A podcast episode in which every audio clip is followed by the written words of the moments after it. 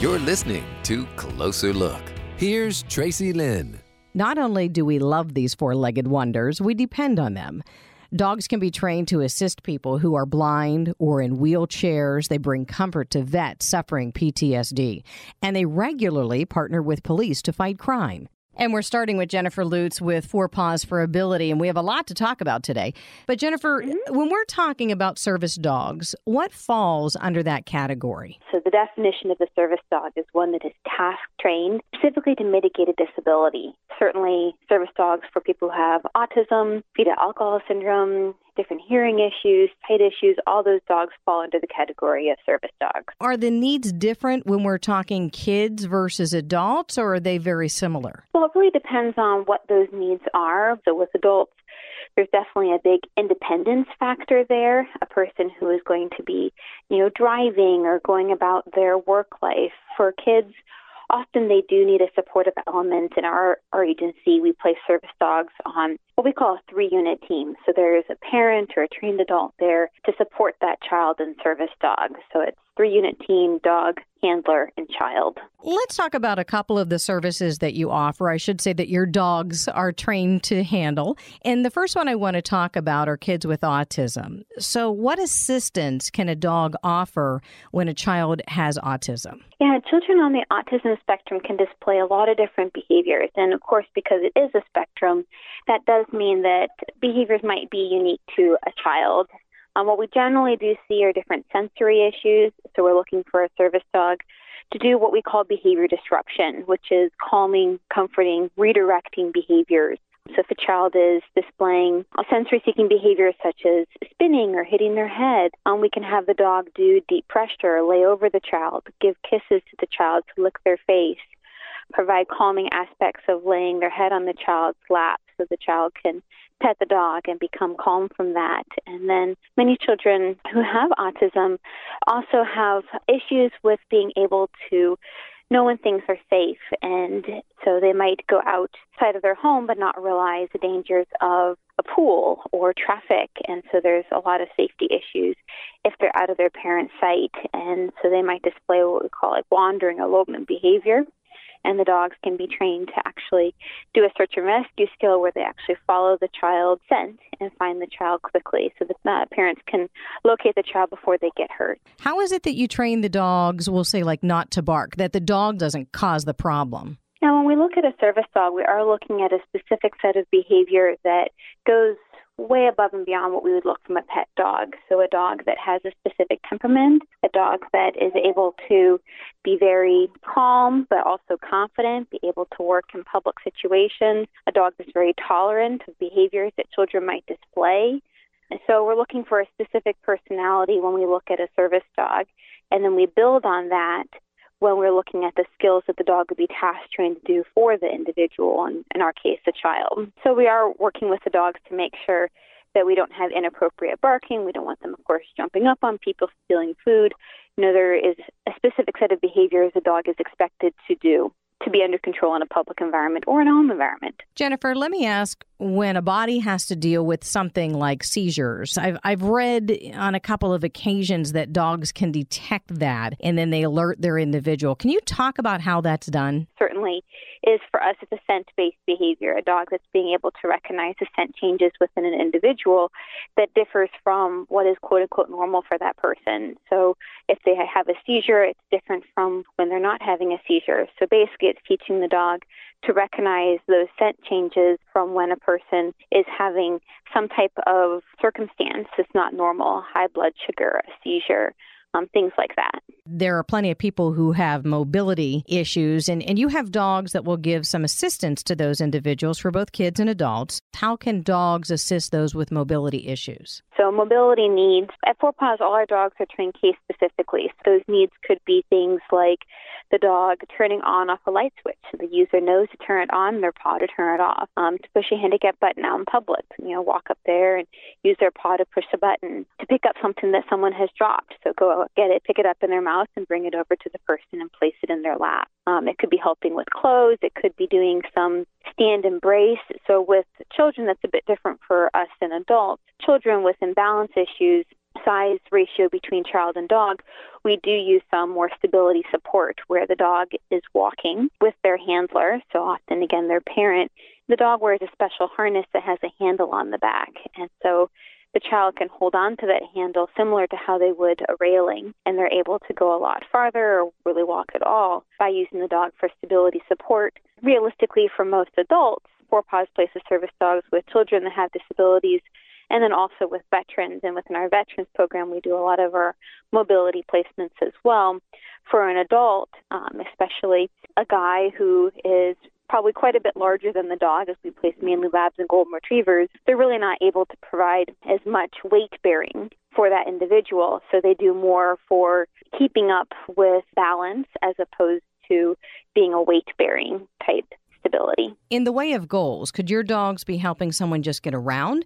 Or could they have a goal of getting back to school or to work? Yeah, for a lot of our dogs, they're going out into public environments, helping that individual really reintegrate with society. And for many of our kids, where they have a hard time, especially with sensory type needs, they have a hard time being part of society. And so this is a way that they can they can kind of rejoin life. And for a lot of our kids as well, their behaviors might look somewhat different from um, other children's behaviors. So it also as a social bridge for that child or that adult that people might interact with it and they might come up and say, Well, hi, how are you? What's your dog's name?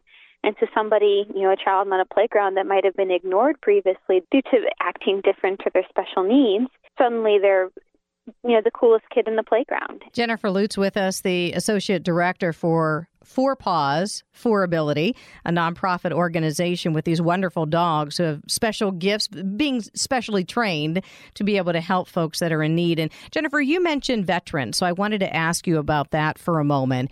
What do these dogs do for veterans? How are they helping veterans? Yeah, we have a large number of veterans that are you know, seeking service dogs, seeking that additional help to be able to reintegrate back into society, back into the workforce, to regain some of their life back. And so that might be individuals who suffer from PTSD, that might be others who are missing limbs, um, a whole host of different needs that a veteran might be experiencing. And so it's trying to figure out where those needs might be for that veteran and then train a dog to be able to meet those needs. And if it is the right decision for them and you're matching up a dog or a family or an individual, whatever the mix of that match would be, how do you make the right match? Are they all big dogs? Are they all small dogs? Who who makes the decisions on this is the perfect match here that needs to go forward? Uh, well, at Four Paws, we have predominantly large breed dogs. So we do as you can commonly picture within service dogs, labs, golden retrievers, mixes of those breeds. Um, we do place a hypoallergenic option, a golden retriever mixed with the standard poodle, commonly called a golden doodle, and that's um, so that families who have allergies to dogs can also access a service dog. We do also have a small breed option. They're generally placed as a diabetic alert dog, sometimes hearing ear, sometimes seizure, and that's a Papillon a small French breed that gets to be about five to ten pounds. Um, and Four Paws, we do have a breeding program, and our breeding program enables us to not only control the temperament as much as that's feasibly possible, um, you know, see what we're producing from a temperament standpoint and also a health standpoint. So from our breeding parents, we have a lot of health clearances and a lot of temperament tests that they have been through. And then once they have their puppies, then we're able to start the training with the dogs when they're honestly just even a couple days old within our puppy enrichment program. Um, and then we are working with those dogs all the way up until their advanced training. And it's during advanced training that the trainers are actually matching those dogs to specific individuals as they do that final training, the skill sets that that dog is going to need to know um, to be placed as a service dog. Jennifer, tell me the inspiration that started Four Paws for Ability. Absolutely. Our executive director is our founder, and she actually has special needs. And in her quest to get a service dog for herself, she ran into a lot of roadblocks and, in effect, was told that they wouldn't be able to place a service dog with someone like her. Um, and so she, because of her her many needs and the types of things that she was looking for, she realized that there was a need within the service dog industry to look at people as individuals and to see their needs case specifically. What is she looking for that might not fit a generic example, but that a service dog could be trained to meet those needs? And so, with that, she then developed Four Paws for Ability as an agency that looks at people as individuals and able to case specifically train dogs for them. Jennifer Lutz, Associate Director of Four Paws for Ability, thank you so much. Oh, it was a pleasure. Thank you. You are listening to Closer Look. I'm Tracy Lynn, and we're talking about the amazing abilities of dogs and how dogs assist individuals. We're turning our focus to dogs who assist police officers in investigating crimes, especially when it comes down to dog sniffing out technology. Me is Todd Jordan. He's the owner, program developer, and chief trainer at Jordan Detection Canine. Todd, I think that these are unique abilities. What does this come down to? Is it a unique ability or does it come down to specialized training? Um, I think all dogs have the capabilities of being able to sniff out the odor. Some dogs are better; they have a better drive, uh, like Labradors and like the police departments use a lot of the Shepherds and Malinois and, and dogs like that. But I think it's just more so dogs that are willing to go to work, be able to train those dogs. I mean, it's a rigorous training session that they have to go through. So, how can a dog sniff out technology? I find that fascinating. Even just asking you that question, because I'm wondering: are they are they sniffing out a certain device, or are they sniffing out the leftover scent people leave on them? I mean, what are they sniffing out? As a chemist at the Connecticut State Police actually came up and, and discovered that there's a chemical compound that is identified in all electronic storage devices. Uh, the dogs are actually trained to hit on and indicate on the chemical that's inside of there. I've read this story, and you've been involved in this case uh, where I've read a dog found a USB. It was in a jar that was closed. The jar was in a box. The box had stuff in it. The jar itself had stuff in it. And the dog still found the USB. How in the world does that right. happen? Once the item is inside, whatever the item is that the dogs are trained to indicate on, once it's inside of a jar or whatever, the the seal, the rubber seal that's in the jar, I, the odor will actually permeate outward and the dog can actually indicate on that. We've actually had the dogs actually hit on a gun safe to where there's been um, SD cards inside of a gun safe, and the dog actually can smell around the seams of that gun safe and find and indicate there, and to only open it up to find several SD cards within a safe. What specifically are you training your dogs to sniff out? Well, the chemical compound that's inside of the devices are they're in SD cards, thumb drives, iPhone, iPads, uh, micro SDs, the ones that are about the size of your fingernail. Any type of electronics things that people use to store devices or store images on is what the dogs are trained to indicate on. And so, not that I'm promoting this by any means, but if an individual wants to try to eliminate that material, that's impossible, isn't it? That is impossible to do, correct. Why is it important that dogs can do what you train them to do? Uh, the dogs are utilized in all sorts of different types of crimes, but specifically for child exploitation, human trafficking type of um, cases. So the dogs are are mainly used for those types, which is pretty important in the police world. And I don't want you to give away any secrets, of course, or any ways that detectives need to keep close at hand because of, of their work. But when you talk about human trafficking and, and child exploitation, in what ways are these dogs helpful? Yeah, so most of the people are, are they're bad guys that are actually they're taking images off of computers uh, or information off of a computer, depending on what type of crime it is that they're dealing with, and they're storing those images or documents on the electronic storage device, whether it's a thumb drive or anything like that. The police officers identify where the bad guy lives, and then the dogs are actually utilized to come in once the search warrant is there. Once they have probable cause to enter the house, the bad guys usually hide those, the thumb drives and the SD cards and all that. So the police officers will come into the house. They'll identify that with an IP address that they've found there's items within that house, and so then they bring the dog in the dog is utilized to find those little tiny things that would take police officers forever to find, the little micro SDs and things like that. The dogs can actually do a lot faster than what the investigators can. If the detectives had a case that went into a workplace, would these dogs that you train go into a workplace? Yeah, I've actually used the dogs on an insider threat case um, here in Indianapolis where the dogs were called in because they had found a, a bugging device within an office and there was an insider type threat. So they called in for the dogs to come in and do a sweep along with the other investigators as they're using their mechanical type devices, they called one of the dogs to come in as well and just to help with the process. Todd, it seems like our conversation is really focused on the dogs that you train and how they help police officers and detectives. Do you also train dogs to help fire investigators, and is that a different training? It is a different type of training. Um, the accelerant detection dogs are trained to indicate on hydrocarbons that are left over at a fire. So things that arsonists may use, like gasoline, kerosene, diesel fuel, uh, lighter fluid, and things like that. Uh, the dogs are actually trained to indicate on those as well. Now, fire investigations uh, obviously different than police investigations. If you were looking into a home that may have caught on fire. The material that the dogs are looking for, the ones that are sniffing out the technology, is that material still able to be detected? Those devices can actually be found um, even in a fire situation. I mean, if they're not within the area of origin. Todd Jordan, owner, program developer, and chief trainer at Jordan Detection Canine, training dogs to help police with investigations and also firefighters with their work as well. Your dogs, primarily, if they're sniffing out technology or they're helping fire investigations, do you find that your dogs have a great benefit with individuals, uh, the general public, if you will, or are they more for detectives and fire officials? They're more so for police departments or fire investigators as well. But there are private investigators that also use these dogs um, for, like I was talking about, with insider threats. You have businesses out, especially like in Washington D.C., where there's some high security information, and they won't allow cell phones or any type of electronic storage devices for any employee to carry those from the outside in.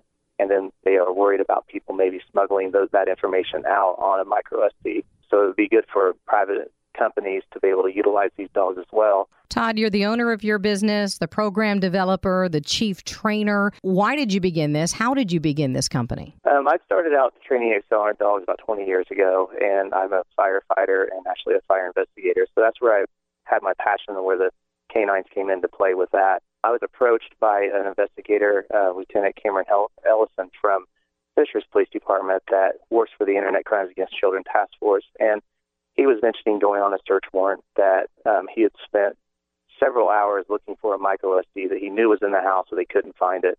And just by chance as they were walking out, they found this micro SD. And so within our conversation, I just asked him, I said, I've heard about these canines. One of these canines benefit an Internet Crimes Against Children task force. And he said, Could you train one of these dogs? So that's how I got into it. But once I got into training them, um, I started to be utilized in all the different cases around here in Indian, Indianapolis area, and some more major cases that the dogs were recognized for. Where do you get your dogs? Most of my dogs are, are rescue dogs. I would say 90% of them come from rescues, and these are the dogs that, that nobody else really wanted. And, you know, I have one that's actually in Utah. His name's Earl, and it's spelled URL.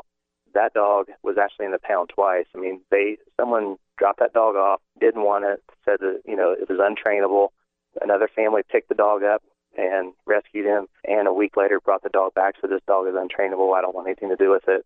And then they called me, and the dog is now working. It's probably one of the best dogs um, out there that I've trained. That this dog just needed a purpose. He needed he needed that drive.